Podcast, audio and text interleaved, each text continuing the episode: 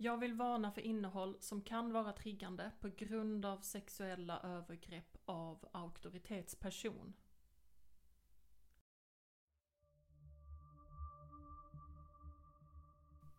Klockan är 21 den 15 september 2013 och 19-åriga Sandra packar ihop sina saker och säger hejdå till sina kollegor innan hon lämnar kaféet där hon arbetar. Det skramlar från porslin som diskas ifrån köket och en kund försöker möta hennes blick. Men det är inget hon noterar. Hennes tankar rusar, men hon är samlad när hon går ut genom dörren. Hon vill inte att någon ska reagera och ställa frågor. Väl ute på gatan tar hon upp sin telefon och ringer sin vän, Erika. Erika är bra på att lyssna och just nu är det precis vad Sandra behöver. Erika svarar och Sandra berättar skämtsamt om vad som har hänt. Att skämta om det är ett sätt att distansera sig från obehaget och göra det lättare att prata om. Men till slut kan hon inte längre hålla ihop. Tårarna kommer och hon gråter så intensivt att hon har svårt att prata.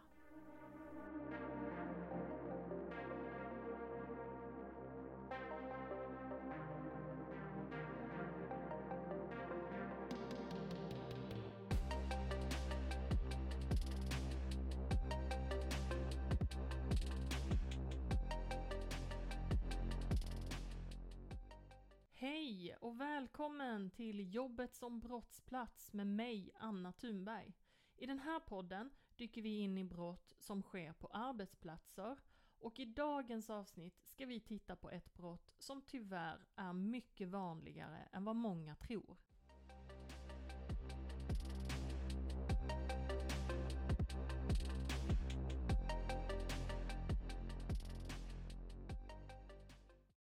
Detta är ett svenskt fall där namn och avslöjande uppgifter har bytts ut av hänsyn till de inblandade. Kvinnan, som vi kallar Sandra, fick veta att de sökte personal till kaféet genom sin dåvarande pojkvän som hade en kompis som arbetade på kaféet. Sandra anmälde sitt intresse och i slutet av augusti fick hon komma på en anställningsintervju. Hon gjorde ett gott intryck och fick strax efter intervjun börja att arbeta på kaféet. Eftermiddagen den 15 september 2013 arbetade Sandra tillsammans med sin chef Simon. Just den dagen var det lugnt i kaféet så Sandra passade på att fråga Simon om han hade någon feedback på hennes arbete och om det fanns något som hon kunde göra bättre. Sandra satte sig vid ett bord bredvid Simon för att prata. Han reste sig då upp och bad henne att följa med till hans kontor. Väl inne på kontoret satte sig Simon på skrivbordsstolen. Det var ett jättelitet kontor och det fanns inga andra sittplatser, så Sandra ställde sig bredvid honom. Simon trycker upp en flik på datorn som visar bilder från övervakningskameran ute i kaféet för att kunna se vad som hände vid kassan och om det skulle komma några kunder. Sen vände han sig mot Sandra och klappade på sitt knä och frågade om Sandra ville sätta sig där. Sandra svarade att hon inte ville det. Då spände han blicken i henne och frågade en gång till, med en skarpare ton. Sandra förstod inte varför hennes chef ville att hon skulle sätta sig i hans knä och började känna obehag, men kände sig tvingad att göra som han sa. Så hon satte sig längst ut på hans ena knä, med ryggen mot. Allt för att hålla en så stor distans som möjligt, utan att göra honom upprörd. Simon ändrade sen tonen och verkade lite gladare. Han frågade hur Sandra trivdes på arbetsplatsen. Hon svarade att hon trivdes bra. Sandra försökte resa sig upp, men då la Simon sina händer runt hennes midja och drog henne närmare sig, samtidigt som han gav henne en hastig puss på kinden. Sandra kände hur obehaget växte sig starkare och försökte ta sig ur hans grepp. Men han höll fast henne i sitt knä.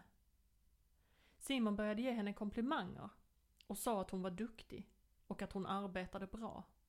Sen frågade han om han kunde få en kram. Sandra tittade på honom och tänkte att hon vill absolut inte ge honom en kram. Men kände sig vid det här laget så paralyserad av rädsla så att hon inte gjorde motstånd när han gav henne en kram. Simon tyckte att den första kramen var för svag, så han passade på att ge henne en till. Lite hårdare den andra gången, samtidigt som han ställde sig bakom henne och lutade sitt ansikte mot hennes nacke och sa att hon ska få löneförhöjning. Han pussar henne längs halsen och säger att hon är duktig och fin. Sandra rycker undan och då påminner Simon om att hon ska få löneförhöjning och även påslag utöver lönen. Sandra var inte intresserad av någon löneförhöjning. Hon ville bara ta sig till trygghet. Räddningen kom när någon ryckte i dörren till toaletten utanför. Då knuffade Simon bort henne och sa att de var klara med sitt möte. Ja, och nu är det säkert flera av er som lyssnar som reagerar starkt på det jag precis har berättat. Framförallt för att det här är från ett riktigt case som har inträffat i verkligheten. Eh, och jag tänkte att innan vi eh, fortsätter den här berättelsen så ska vi stanna lite vid det här med sexuella trakasserier och eh, gå igenom vad det innebär rent juridiskt. För att veta vad sexuella trakasserier är, är viktigt för att kunna hantera det korrekt och framförallt hur det tar sig uttryck på arbetsplatser. Av Europaparlamentets och rådets direktiv 2006-54 EG om genomförandet av principen om lika möjligheter och lika behandling av kvinnor och män i arbetslivet, även kallat likabehandlingsdirektivet, följer att sexuella trakasserier utgör diskriminering. I likabehandlingsdirektivet, skäl 6, anges att trakasserier och sexuella trakasserier strider mot principen om lika behandling av kvinnor och män och utgör könsdiskriminering enligt direktivet. Definitionen av sexuella trakasserier i artikel 2 i direktivet anges att sexuella trakasserier är när någon form av oönskat verbalt, icke-verbalt eller fysiskt beteende av sexuell natur förekommer som syftar till eller leder till att en persons värdighet kränks. Särskilt när en hotfull, fientlig, förnedrande, förödmjukande eller kränkande stämning skapas. Enligt diskrimineringslagen får en arbetsgivare inte diskriminera den som är arbetstagare. Som exempel på uppträdande av sexuell natur anges ovälkomna förslag eller påtryckningar om sexuell samvaro, oönskad fysisk kontakt i form av till exempel beröring, klappande, nypande eller strykningar mot en annans kropp. I kapitel 6, tredje paragrafen, diskrimineringslagen, finns en särskild bevisbörderegel. Av bestämmelsen framgår bland annat att om den som anser sig ha blivit diskriminerad visar omständigheter som ger anledning att anta att han eller hon har blivit diskriminerad är det svaranden, Simon, i detta fallet, som ska visa att diskrimineringen inte har förekommit. Bestämmelsen syftar till att ge den som anser sig ha blivit diskriminerad en bevislättnad och har sin första betydelse för prövningen om det finns ett orsakssamband mellan missgynnandet och diskrimineringsgrunden. Nu ska vi alltså höra vad Simon minns från den dagen. Simon sa att det är korrekt att han bad Sandra följa med in på hans kontor i avsikt att prata om hennes lönevillkor eftersom han tyckte att hon skötte sitt arbete mycket bra. Han tyckte att hon var trevlig, noggrann och skötte sina arbetstider exemplariskt. Han ansåg att det var bättre att ha den typen av samtal på kontoret istället för framför kunderna. När de kom in på kontoret hade han sagt till henne att sätta sig i hans knä på skämt. Och han hade blivit mycket förvånad när hon gjorde det och tyckte att det var konstigt eftersom hon inte kände honom. När Sandra satt i hans knä började han prata om att ge henne löneförhöjning eftersom han var så nöjd med hennes arbetsinsats. Han berättar också att han vill bjuda hennes familj och vänner på förtäring i kaféet, men måste då veta hur många som kommer för att kunna planera det. Han tror att han mindes att Sandra nämnde något om att hon hade en pojkvän, men han är inte helt säker. Efter det sa Simon att det är otroligt svårt att hitta så bra personal som Sandra och ger henne en puss på kinden. Han hade då frågat Sandra om det var okej okay, och att hon då hade svarat att det var det. Han sa att han inte minns om hon försökte vrida sig bort från honom. Simon menade att pussarna och kramarna endast var i vänskaplig avsikt och inte fler än en eller två stycken. Han ansåg att han hade behandlat Sandra som sin egen dotter, trots att hon bara hade jobbat på kaféet i mindre än två veckor. Simon hade mycket att göra den dagen, så han kunde inte avsätta mer än 3-4 minuter till samtalet innan han behövde avsluta. Sandra hade då gått tillbaka ut i kaféet för att jobba vidare resten av dagen. I förhör sa Simon att han var förvånad över att Sandra inte sa ifrån eller lämnade rummet om hon upplevde det obehagligt. Han avslutade förhöret med att säga att han ville att Sandra skulle trivas på arbetsplatsen och har inte agerat i avsikt att trakassera henne. Det är midnatt, men Sandra kan inte sova. Hon går in till sin syster, i rummet intill, och väcker henne. Tårarna rullar ner för hennes kinder när hon berättar vad som har hänt. Systern tröstar och säger att de ska ta reda på vad de kan göra. Hon säger att det som har hänt är helt oacceptabelt och bör anmälas. Systern tar fram datorn och börjar googla. Då hittar hon Diskrimineringsombudsmannens hemsida. do.se Där läser de om hur de ska gå tillväga för att göra en anmälan. Med hjälp av sin pappa fyller Sandra i ett formulär där hon beskriver händelsen. Dagen efter går hon inte till jobbet. I förhör berättar Sandra att hon inte vågar gå till jobbet igen och att hon är rädd för vad Simon kan göra när han får veta att hon har gjort en anmälan. Hon byter därför adress, skaffar nytt telefonnummer, undviker att gå ute ensam och har dubbla lås på dörren. I målet har inte framkommit något som ger anledning att misstänka att Sandra har lämnat oriktiga uppgifter om vad som hände under det aktuella samtalet. Domstolen bedömer att Simon har agerat på det sätt Sandra beskriver och att hon har utsatts för närmanden och fysisk beröring med undantag för påståendet om att Simon strukit Sandra över ryggen vid det aktuella tillfället. Anledningen till detta är att ryggstrykningen inte framgår under förhöret med Sandra. Genom hennes uppgifter finner domstolen även utrett att beteendet var oönskat.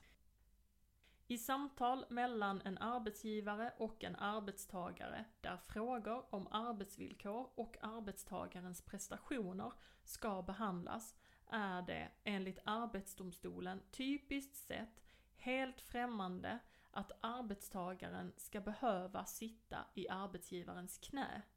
Även om man skulle godta Simons förklaring till varför Sandra satte sig i hans knä kan Arbetsdomstolen konstatera att det av honom som arbetsgivare kunnat krävas att han korrigerade den konstiga situationen som enligt honom uppkom i och med att hon satte sig i hans knä. Det har han inte gjort. vid ett sådant samtal är det även helt oacceptabelt med fysisk beröring i form av kramar och pussar på det sätt som Sandra har berättat. Likaså är det oacceptabelt att ta upp frågan om löneförhöjning i en situation där arbetstagaren sitter i arbetsgivarens knä. På det sätt Simon handlat och bemött Sandra vid det aktuella tillfället är det helt klart att Sandra utsatts för ett oönskat beteende som kränkt hennes värdighet. Det är uppenbart att beteendet har varit av sexuell natur. Vid en sammanvägning av samtliga omständigheter kommer Arbetsdomstolen fram till att Simon utsatt Sandra för diskriminering i form av sexuella trakasserier. Det missgynnande som Sandra har utsatts för har bestått av närmanden och fysisk beröring av sexuell natur. Händelsen har skett på arbetsplatsen bakom en stängd dörr. Det samtal Sandra skulle ha med sin arbetsgivare om arbetsprestationer och arbetsvillkor har avsett något helt annat. Agerandet från Simons sida har i hans roll som arbetsgivare varit allvarligt eftersom oönskade närmanden och fysisk beröring har skett på ett sätt som inte kan accepteras. Kränkningen har varit riktad mot en nyanställd och ung person.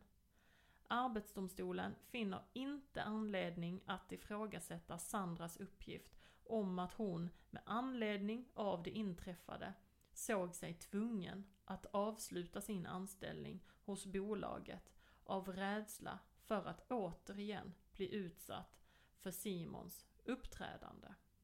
Arbetsgivaren döms till att betala 50 000 kronor i diskrimineringsersättning till Sandra. Det är viktigt att komma ihåg att både män och kvinnor kan bli utsatta för sexuella trakasserier på sin arbetsplats. Och om man blir det har man rätt att agera. Och vad ska man då göra om man upplever att man blir utsatt för sexuella trakasserier på jobbet? Ja, jag tänker att det första vi behöver lägga på minnet är att det är du som blir utsatt som bestämmer om ett beteende är kränkande eller inte. Alla människor har rätt att känna sig trygga på sin arbetsplats. Lägg märke till situationen. Stanna upp och tänk efter. Vad var det som hände och hur kändes det? Sexuella trakasserier är ett uppträdande med sexuella undertoner som kränker någons värdighet. Det kan vara kommentarer, blickar, tafsande eller olämpliga inviter. Du kan prova att be personen att sluta med det oönskade beteendet. För personen måste få veta att beteendet är oönskat. Känns det svårt att berätta i ett fysiskt möte kan det kännas lättare att skicka ett mail eller sms. Du behöver berätta. Arbetsgivaren är ansvarig för att hantera situationen men behöver då få veta vad som pågår. Du kan vända dig direkt till din chef eller HR. Du kan också prata med en fackligt förtroendevald eller med ditt skyddsombud. Det är också viktigt att dokumentera. Spara alla sms, mail, lappar eller annat som upplevs som kränkande. Det är också bra att skriva upp vad som sägs och görs och vad du har gjort vid de olika tillfällena.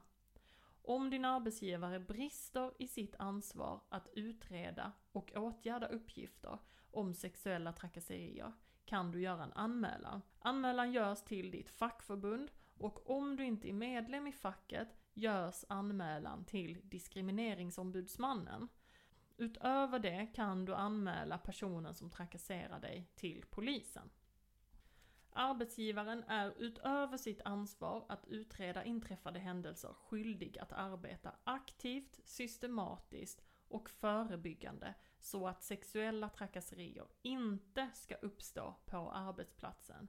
Dessutom ska det på varje arbetsplats finnas riktlinjer och rutiner där det framgår att sexuella trakasserier, trakasserier och övergrepp inte accepteras och hur de ska hanteras om det trots allt händer. Tusen tack för att du har lyssnat idag. Vi hörs om två veckor igen.